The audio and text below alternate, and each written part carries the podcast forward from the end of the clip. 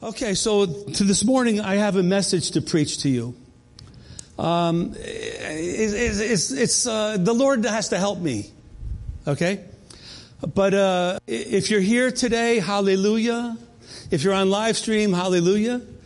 Uh, if, if, you know everything that I'm going to say, and some of you may, but uh, you're going to hear it so that you could tell somebody else. All right, now uh, let me just preface this by saying Nothing I'm going to say is personal to anybody. It's to everybody in general. Uh, it's to me too. The Word of God sometimes, as it says, cuts, but it's nothing personal, believe me. I, I just want to remind myself and remind you that one day, as a pastor, I have to stand before Almighty God and give an account for how I've done. That's that kind of every now and then I get like, oh Lord, really? And it makes me kind of think, uh, am I too soft sometimes? Pamela used to tell me I was too soft years ago. I haven't heard it lately, so maybe I'm doing better. I don't know. But some things, by by nature, I, you know, I kind of like, uh, I, I do it, but I don't want to, and I trust God with it. Now you're all wondering, what in the world is he going to talk about? Well, take your Bible, first of all. Uh, we are in the next section of our verse by verse study in Colossians chapter 3. We're, we're in verses, uh, verses 18 to 21 today. Uh, prior to this, uh, the last time, which was January 1st, I shared a message that was entitled New Life for the New Year, or New Life in the New Year which was based on those verses uh, uh, 12 to 17. And if you remember that message, there were three points, that, which is our theme for this year, kind of. Like we will be Christ centered, we will be word bound, and we will be action oriented. And those scriptures, uh, uh verses uh, 12 to 17, are the common way that churches should function with a lot of love and grace and mercy and forgiveness and rapport. We're, we're trying to be Christ-like. Now there's a whole nother set of uh, scriptures regarding problem people or problem or doctrinal issues in the church, which we didn't address and we're not going to address. But this is like common, like common uh, lifestyle for the Christian. But now we're going into verses 12. Just look at this really quickly and you'll see why I'm feeling maybe a little bit like I am. But verses 18, 19, 20, and 21, there's four words that stand out. Wives, husband, children, and fathers. So that, that causes me to think, Lord, why do I have to be right here at this point in time to preach on this? But the Lord just spoke to my heart and said, you have got to preach the word of God. So at, at, face value, let me just say this, and then I'm going to pray in just a second, but wives, submit to your own husbands. Husbands, love your wives and don't be bitter toward them. That, that needs a little explanation, if you ask me.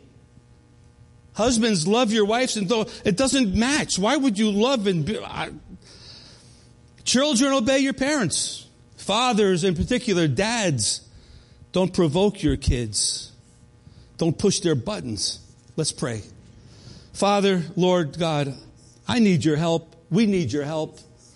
Lord, we live in a day when, when these verses and this topic of family and marriage is just a biblical concept is almost, uh, almost passe culturally. May it never be passe in the church. Father, send your Holy Spirit now to, to anoint me to preach the Word of God and, and, that the Word of God would be received and applied no matter what station in life we're at right now, what we've been through, what we're going through, what lies ahead. Lord, let this be, let this be food for our soul and ammunition for our spirit to be strong men and women of God. Lord, we need you. We need you. In the name of Jesus, I pray. Amen. So I want to talk about the second most important decision that you will ever make in your lives. Uh, the first, the most important decision is our decision to accept Jesus or not. That's the most important decision we'll ever make in our lives because that will affect everything that we do henceforth. But the second most important thing that we make that we decide in life is not our vocation, although that's important. It's not what college we go to or what vocational training we get, although that's important too. It's not whether we serve in the military or not. It's not about buying a new home or a new car. The second most important decision we'll, we'll ever make is who we will marry. Can I get a little amen? Who we will marry. Now, now I had this passage of scripture uh, on my mind all week.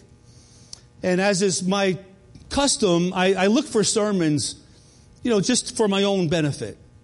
Well, I, I happened upon a sermon that was entitled How to, How to Determine Who to Marry by Reverend John K. Jenkins, who pastors a mega Baptist church in Maryland. And I listened to that message. I recommend it, by the way. I laughed. It was a hilarious message, but very powerful. But I thought that what he said has to do with verses 18, 19, 20, and 21. Because these verses are, are centered upon a marital relationship. Now, with that, let me say a couple of things before we get into this. The first thing is that we have to recognize not everyone in Christianity is going to get married. So these verses are what I would call selective verses for married people.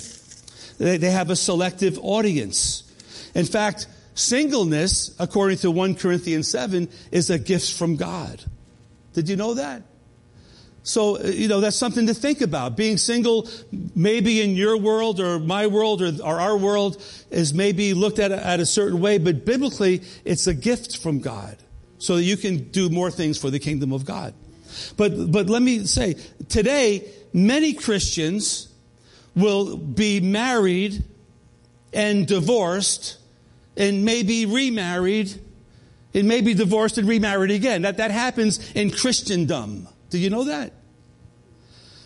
And today, there are many, many Christians that are single parents, or maybe it's a husband and wife team that are, that are, that are raising a blended family.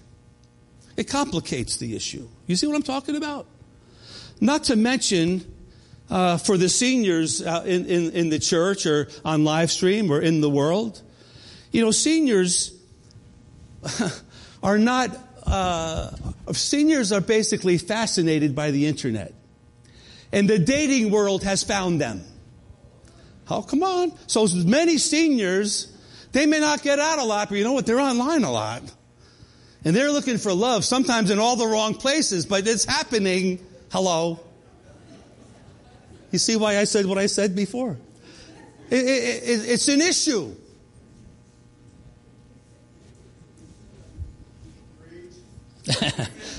Thank you.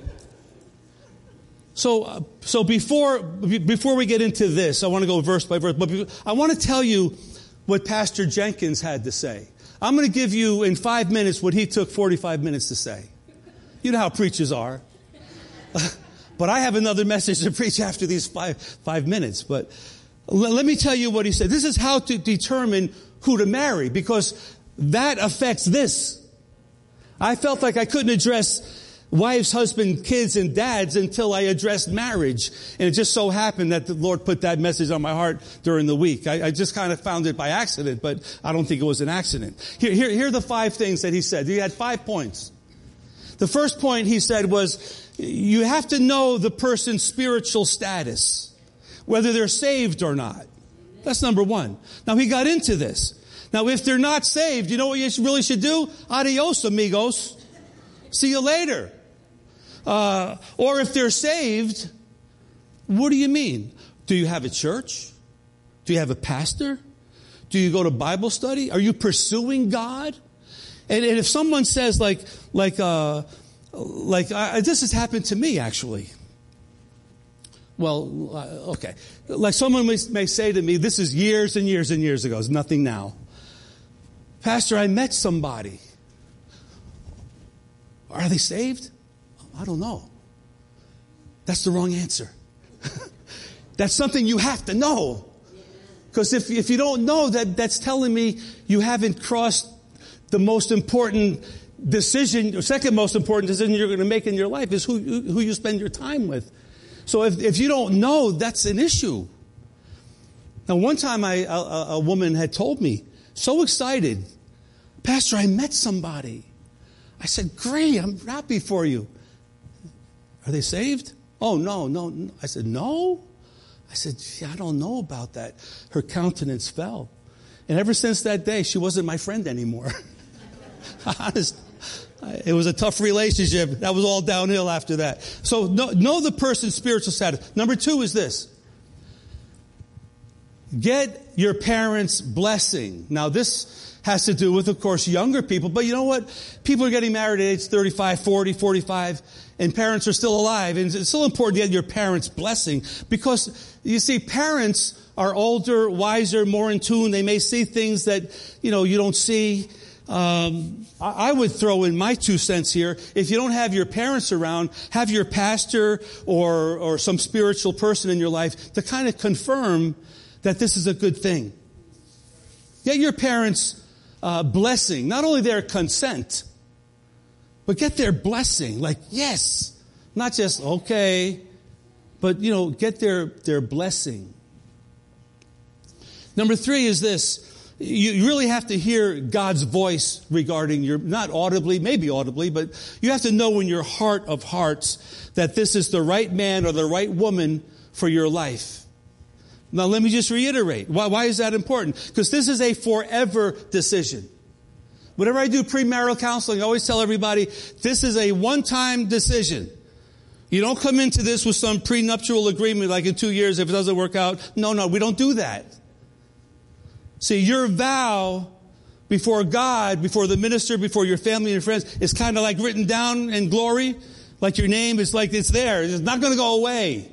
So you need to hear from God before you even get married in the first place. There's no turning back. There's no like in two years saying, oops, I made a mistake. No, that doesn't work in this. Uh, we have vows, you know, till death do us part. Wow. Uh, in sickness and in health. Wow with good times or bad times, for better, for worse. You have to hear from God. Because when you make that commitment, it's written down. Myron and Vickiana, you had a great wedding a few weeks ago. Praise the Lord. We had those vows and you did, you did good.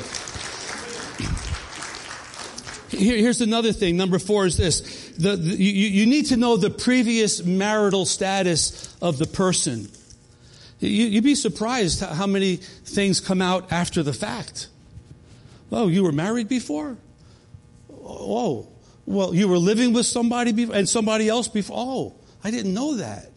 Uh, because see, when, when that happens, even if there wasn't a marriage, if there's just an emotional entanglement, that affects the person. They bring that into the new marriage, you know. Not that that's a reason not to, but it's, it's something to talk about. It's something to work through because guaranteed sooner or later that stuff is going to come out. And you may be the, the one who receives a lot of angst be, uh, that shouldn't be directed towards you, but because of the situation, you're receiving it. So it gets complicated, the baggage we bring into this. Number five, uh, he, he, called this, this the C words. He had all these words that started with C, not to base who you marry on. So the first word was cars. Just because they have a fancy car means absolutely nothing. I'm just going to tell you what he said, okay? He said, You don't get married for the curves.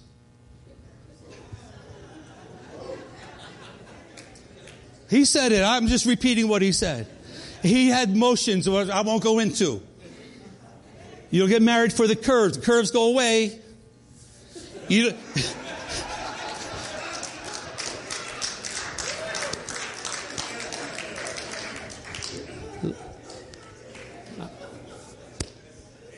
Hallelujah. God bless you. God bless you. You don't get married for the cash. You get married for a godly character. You get married with someone that has the ability to communicate. You know, not too much and not too little. Well, I'll just leave it at that. you, you marry someone that could manage their cash. Some people find out later after they get married, you have children? You have a son that's 15 already? Why didn't you tell me three years ago? Well, I did. I'd never see you. Yeah, but it's your life history. And then he said, he ended it with this, and the house just had an uproarious laughter, but he said uh, something to the effect that someone's got to cook and someone's got to clean. He talked about that. The way you are before you're married is probably the way you're going to be after you get married. So the person you marry will bring all of this stuff into the marriage. Wow. So, premarital counseling is important. Marital counseling is important.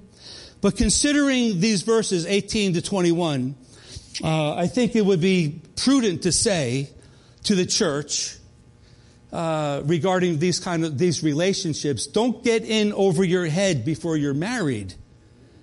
Um, save yourself sexually.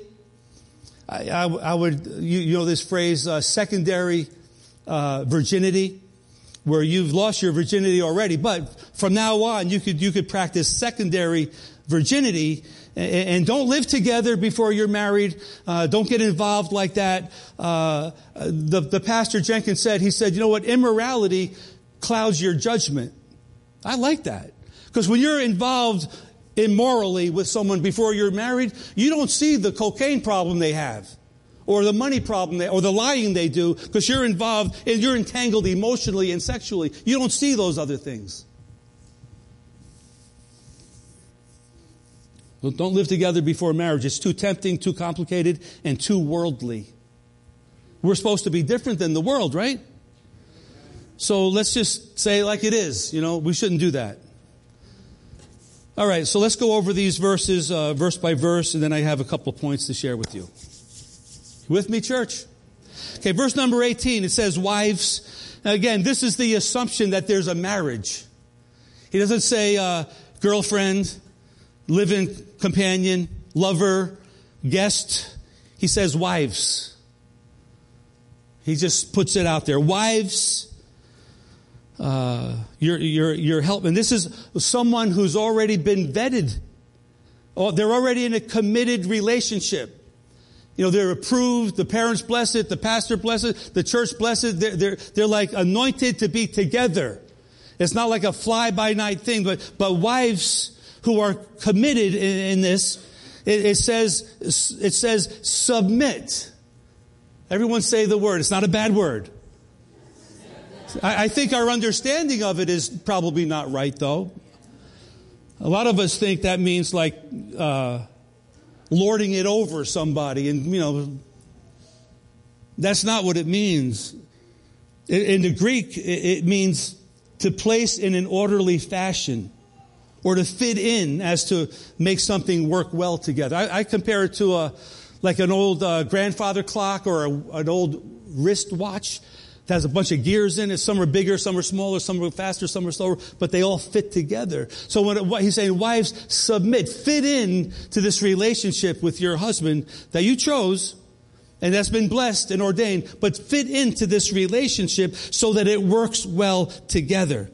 Uh, it, says, notice he says, your own. Don't get into someone else's husband, but, but submit to your own husband. Everyone has their own deal to go through here. Hello? And then he says, as is fitting. And that, that, that's a, that's like a, an important little phrase.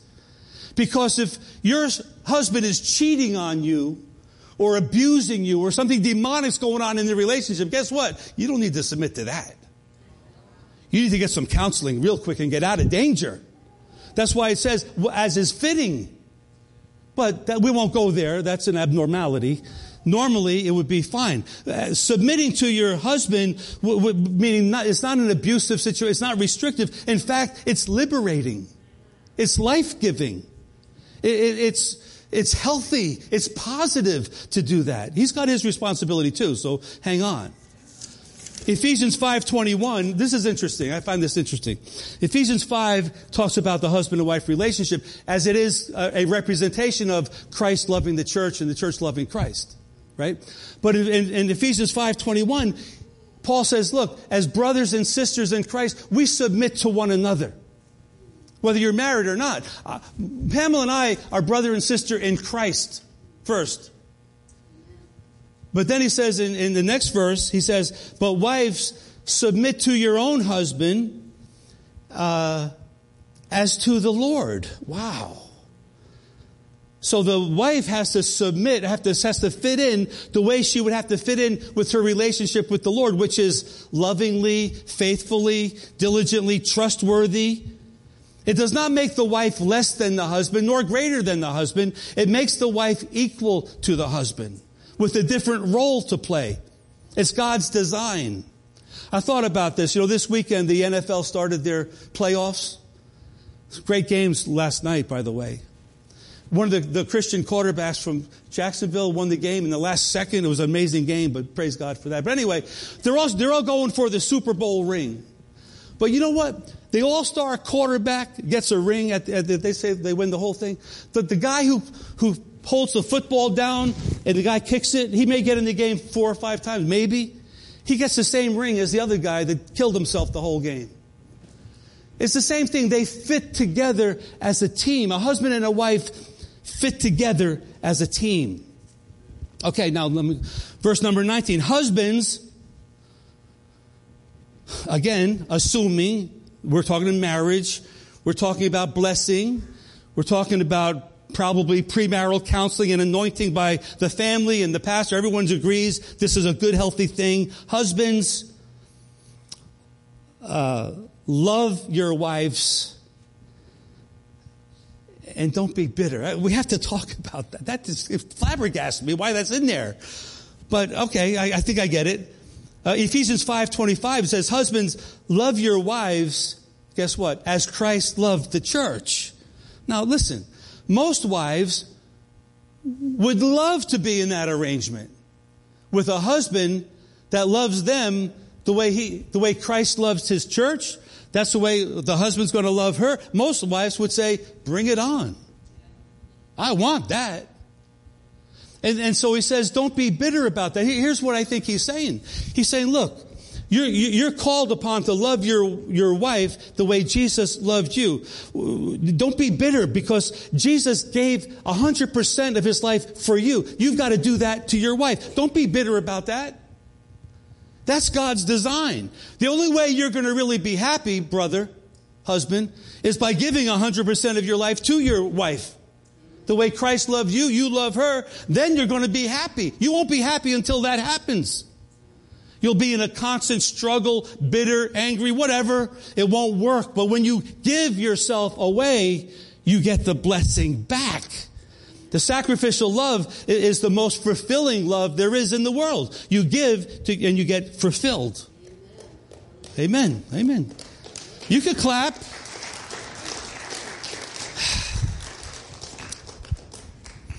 Verse 20. Kiddos, obey your parents in all things. The, the role of a child is so precious. Now that we're in the grandparenting stage, I'm seeing kids with a whole different viewpoint. All that they say about grandparents is absolutely true. And then we say, bye, see you later. it's all true, but for the time, it's, it's blessing. But the role of a child is to learn, to grow, to figure out what's going on. The role of the parent is to teach, assist, guide, correct, protect. The parents uh, have the biggest influence in a child's life.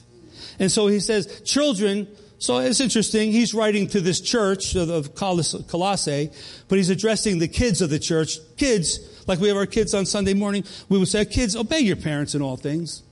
Because this, uh, where am I? This is well pleasing to the Lord. There's so many scriptures about kids and parents. Ephesians 6 1 says, Children, obey your parents, for this is right. That's what the Word of God says. Ephesians 6, 2 and 3 says, Honor your father and mother that things may go well with you. That's an important scripture. In Exodus 20, 12, the fifth commandment says, Honor your father and mother and receive God's blessing that you may live a long life. Wow. Proverbs 13, 1 says, um, a wise son hears his father's instructions. Scoffers, a scoffer does not listen to rebuke. So children have a role to play. Parents have a role in addressing them. But verse 21 kind of jumps out because there's a, there's a, like a specific word to the dads. Interesting. It's not to the moms. This is to the dads. So the dad's role is really very, very important. But he says, look, uh, fathers, don't provoke your, your children lest they become dis- can I paraphrase that? Don't push your kids' buttons. Don't aggravate them. Don't do things that you know are going to trigger anger or resentment or a fight. Don't push it like that because they'll get discouraged. You'll never get anywhere raising your son or your daughter that way. Rather, Ephesians 6 4, it says, Fathers, uh, do not provoke your children, but bring them up in the training and, and, reproof of the Lord. A father should be like the, the biggest fan of the child. That child should know, Dad loves me. Dad is with me. That child should know that the father will be there through thick and thin. The father should be their biggest fan. And just to end, end this up, for instance, growing up in my, in my youth, I mean, I, I played a lot of sports. I also played a lot of music. Those were my two things. But I'll, I'll guarantee you, there were kids playing football that should have never been on the football field. Their fathers made them play football. They should have been home practicing the cello. They would have been a lot better off. Really. And vice versa. You have to figure out what your kids are, you know, interested in, what, what their tendencies are, and flow with it, foster that, their own development. So let, us let's, let's kind of tie this up. Uh, uh, Colossians 3, 18 to 21. So did I tell you the title of the sermon? How to have a godly family, how to have a holy family. Well, he, he preached about how to determine who to marry. This is my follow up how to have a holy family. You guys glad you came to church today?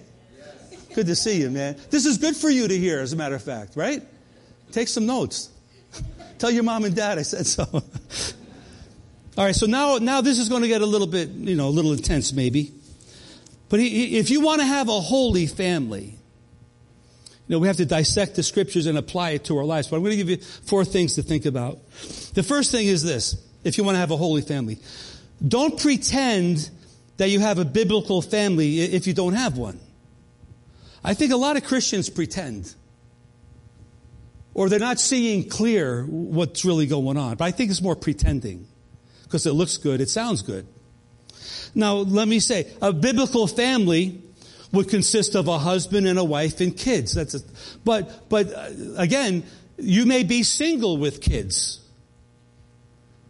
And that's okay. You know what?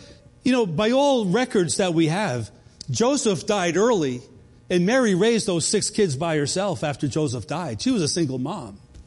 Mary was not an unholy person after her husband died. So singleness has a place. I, I, we recognize that. But regardless of whether you're married or single, but, but it, it, don't say it's a biblical family if it's not a biblical family. If it is, say so.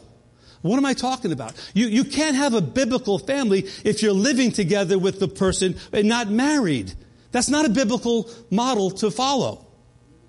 And if you're a single person, you don't have a husband or a wife, but you have kids, you can't be sleeping with somebody in their apartment and coming home. That's not a biblical model to follow. You can't pretend that it's something that it's not. I mean, you might fool a lot of people, but you can't fool God. God knows exactly what's going on.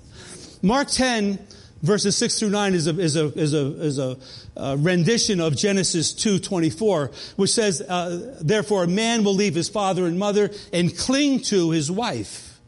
See, marriage is written all over the Scripture. And I know in the 1960s it went right out the window in America and every other place in the world.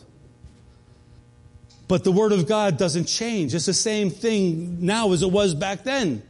Marriage is important. So you might say, well, okay, but I, I, I'm beyond that. I'm single with kids. Well, you know what?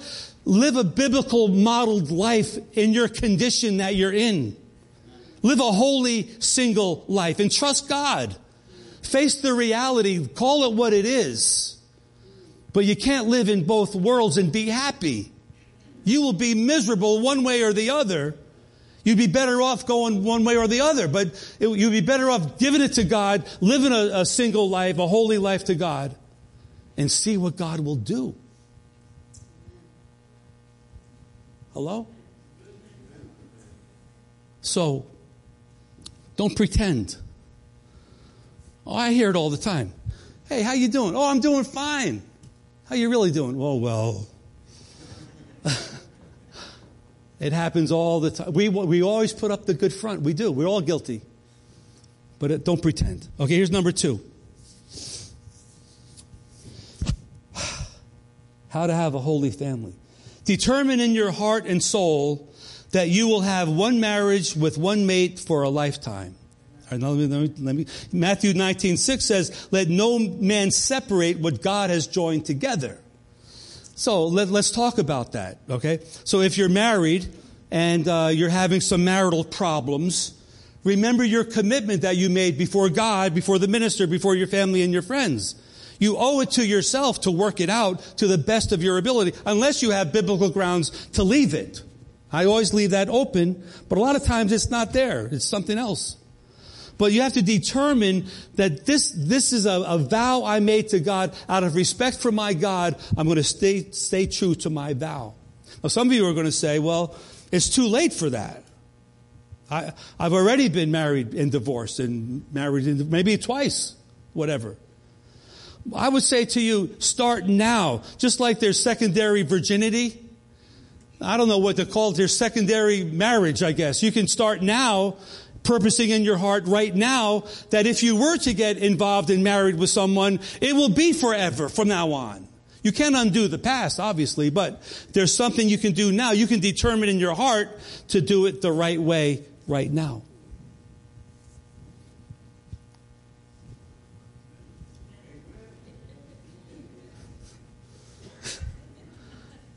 I want to I want to feel a little something. I don't know what, but I shall continue. There's two more. All right. All right. I'm going to go. Number three, put and keep God in your marriage. You might say it's too late for that. I'm going to say it's never too late for that. You've been married 10 years. You've been a roller coaster. Do it now. Start today. Put God first in your marriage and keep God first in your marriage. Ecclesiastes, every wedding I perform, I say this scripture. I go through the whole thing. Two are better than one. Blah blah blah blah blah.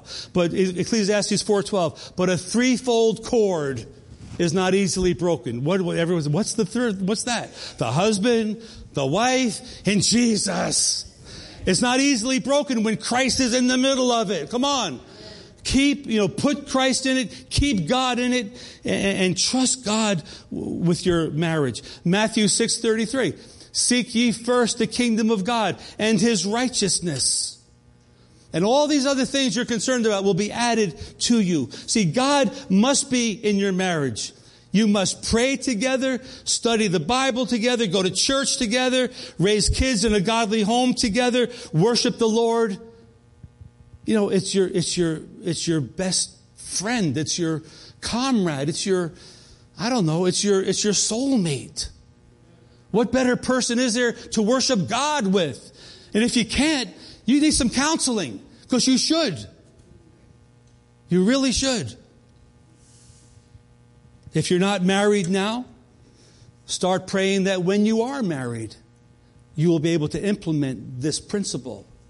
And right off the bat, go back to what the other pastor said is the person saved? And go from there. Okay, number four is this. We're going to wrap this up with this one. If you want to have a holy family, you've got to realize that your greatest ministry is your spouse and your kids. I don't know if you believe that. I know some pastors that don't believe that. But from my experience, it's my wife and my kids. No question about it.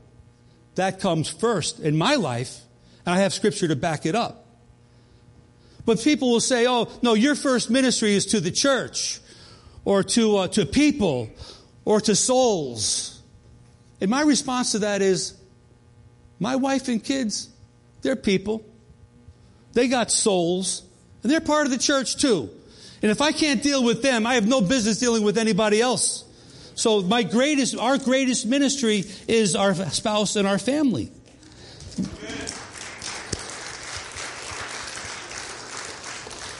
I had a talk with a couple of pastors a couple of months ago when I said that. They just shook their head. They didn't agree with me.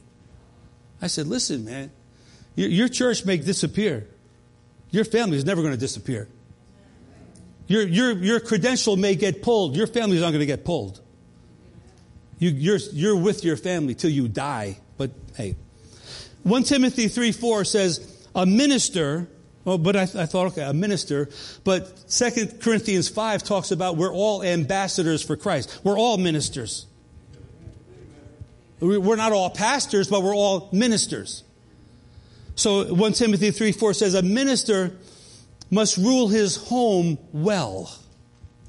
Because how could he do anything in the church if he can't take care of his home? That tells me my greatest ministry is my home. Is it going to be perfect? No. But that's got to be my greatest ministry. My greatest concern is my family.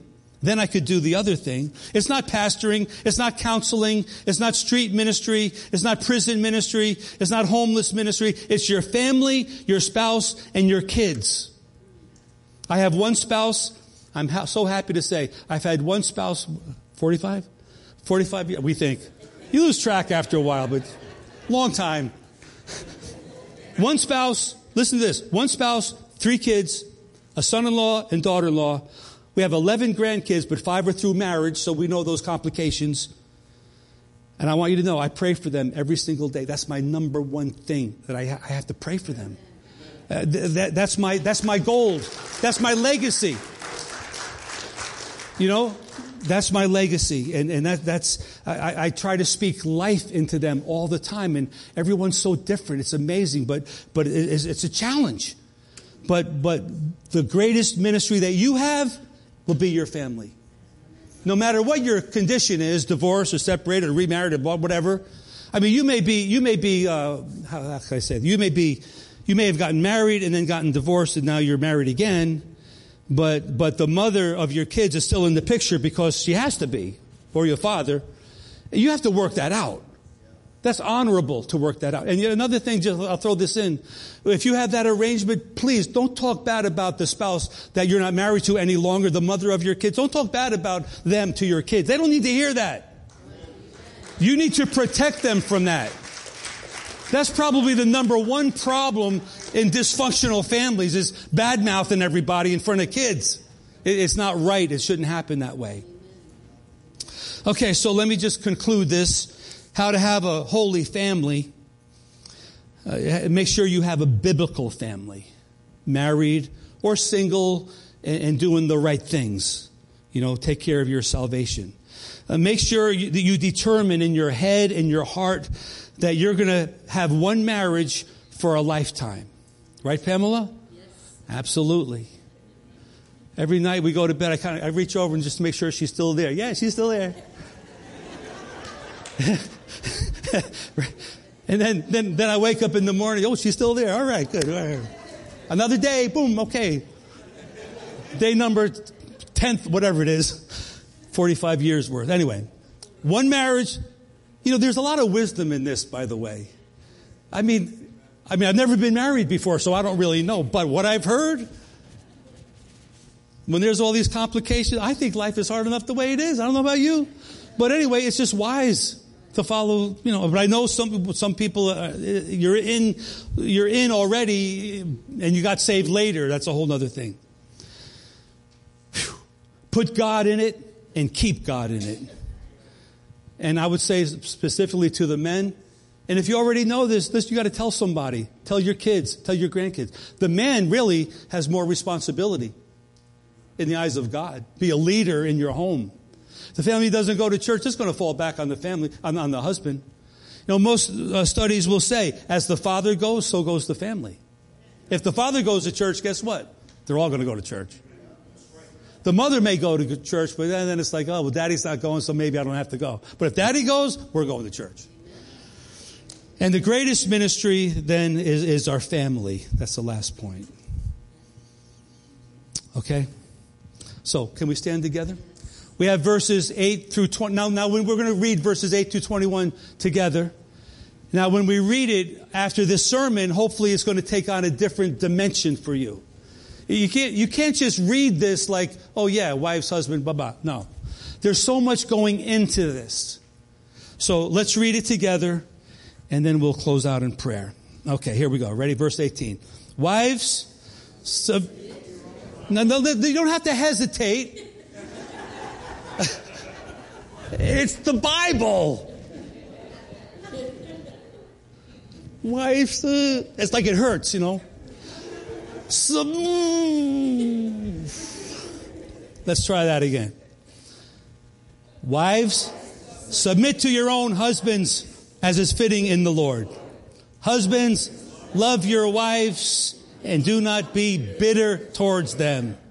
Children, obey your parents in all things, for this is well pleasing to the Lord. Fathers, do not provoke your children, lest they become discouraged. There's a whole lot there, church. Well, every head bowed for just a moment, please.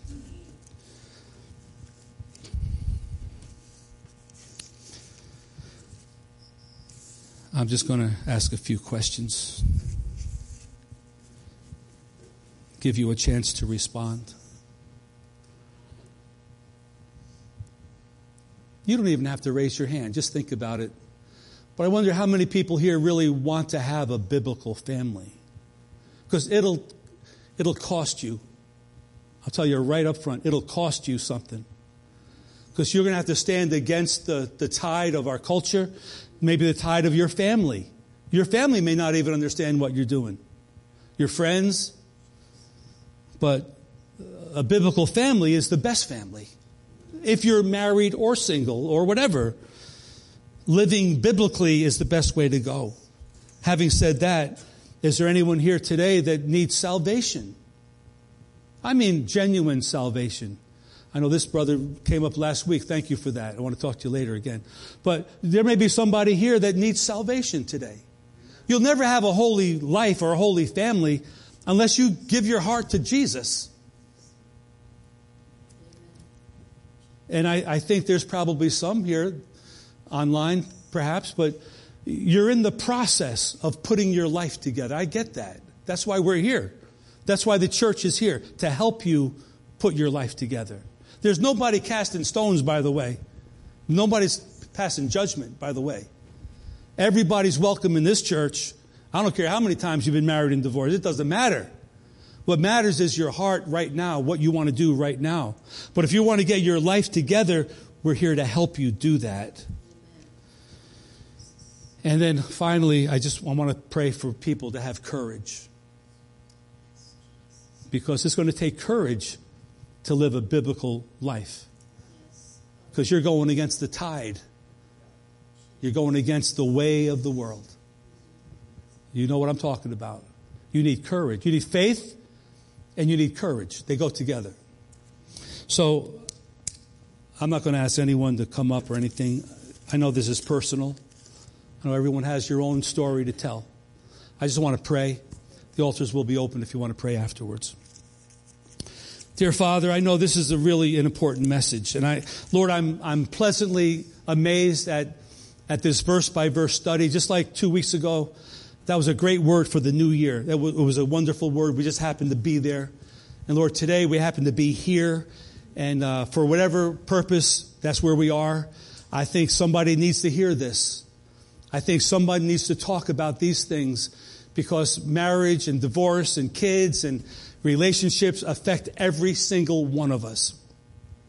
And the church would be amiss if we didn't address it. So, Lord, I just pray for the congregation. I pray for those on the live stream to sense your Holy Spirit who doesn't come to condemn or to judge, but you come to correct us and guide us. And you come to fix what's wrong with us.